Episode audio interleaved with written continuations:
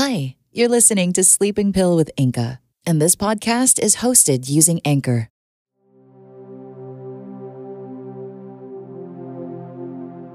Hi. Thanks for coming back. It's so nice to see you here again. How was your day? Was it good?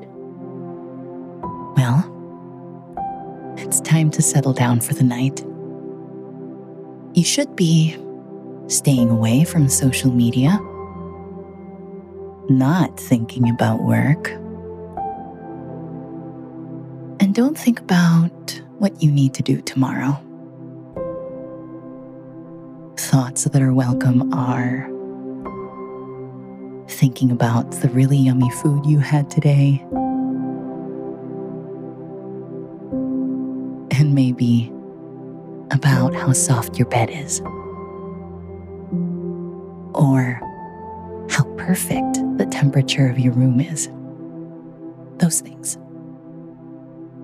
Okay? Okay. So, why don't we take three deep breaths? In case your mind just won't shut up. Ready? Okay. Inhale. And exhale. That's one. Inhale. And exhale. That's two. Last one. Inhale. And exhale. That's three. How did that feel? All right. So settle in. I'm going to read you something from Paul Laurence Dunbar. If his name sounds familiar, yes, we've read a few of his pieces here on Sleeping Pill. So we're having him again for this episode. Episode two oh five, would you believe? We're nearing three hundred sixty-five episodes. That's one whole year. Anyway, this one is called Good-Night. The lark is silent in his nest. The breeze is sighing in its flight. Sleep, love, and peaceful be thy rest. Good night, my love. Good night, good night.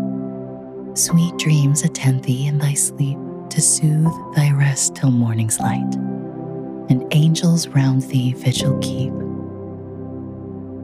Good night, my love. Good night, good night. Sleep well, my love, on night's dark breast, and ease thy soul with slumber bright. Be joy but thine, and I am blessed. Good night, my love. Good night, good night.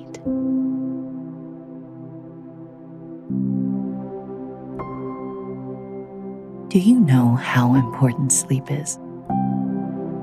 I'm sure you can feel it, but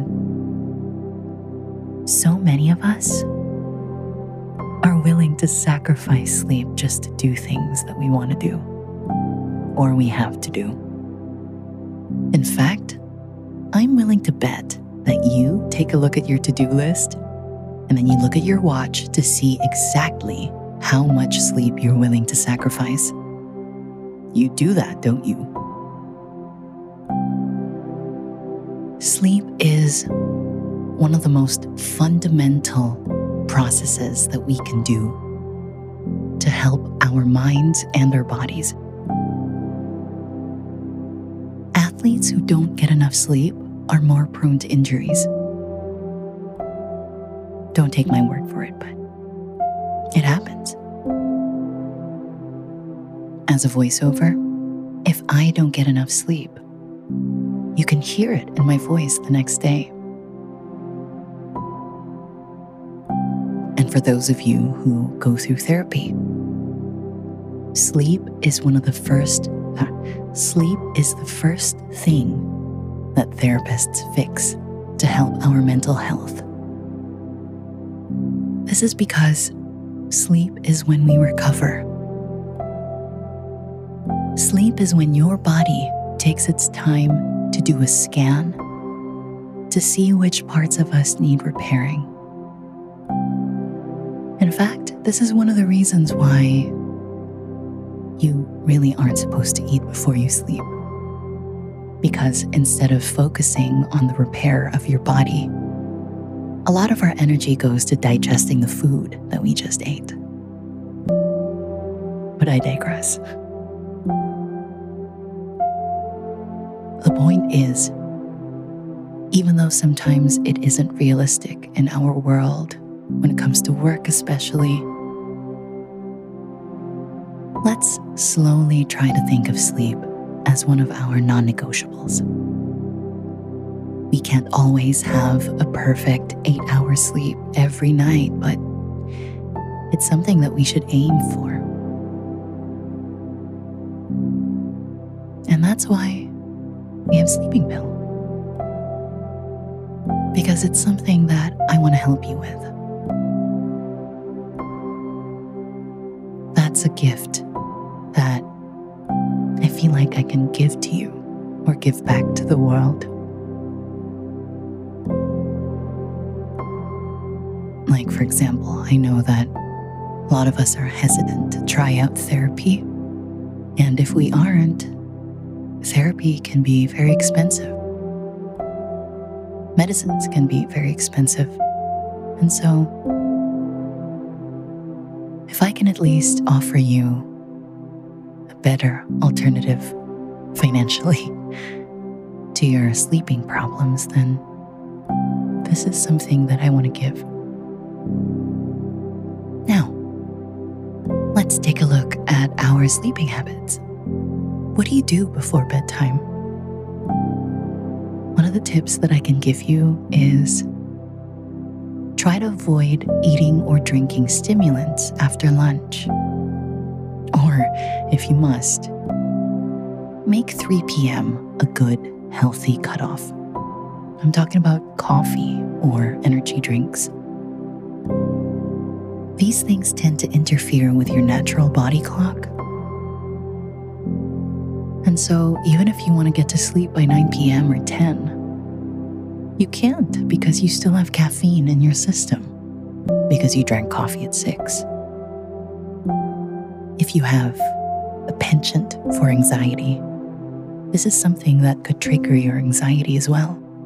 So as much as possible, even if coffee tastes so good, try to keep coffee for the mornings. So that's one. Another thing that you can do is to stay away from social media right before you have to sleep. I know some of us use social media like Instagram or scrolling through TikTok or tweeting our thoughts at like two in the morning to maybe try to help us go to sleep, but in all honesty, this is stimulating our brains to stay awake.